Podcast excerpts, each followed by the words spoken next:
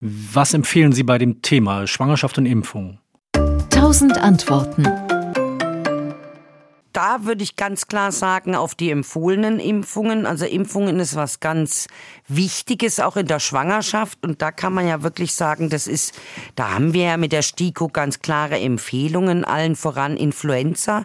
Und da kann ich gleich aufrufen, ähm, weil die Saison kommt wieder, die Grippesaison. Und deswegen für die Influenza ist es klar empfohlen, für die Schwangeren die Impfung. Und da ist es eben auch so, das wissen viele Schwangere nicht, die eben mit Impfungen sehr zurückhaltend sind. Aber das dient eben nicht nur der Schwangeren als Schutz, sondern für ihr Neugeborenes. Noch wichtiger ist es bei Pertussis, also der Keuchhusten. Keuchhusten mhm. das ist eine relativ, die ist noch nicht so lange empfohlen, aber ganz klar, ganz klar erwiesen, sollte man ab der 28. Woche machen. Und da geht's fast nur um den Netzschutz des Kindes, damit eben das Kind, das Neugeborene, nicht schwer krank wird, soll die ähm, Pertussis-Impfung ähm, durchgeführt werden.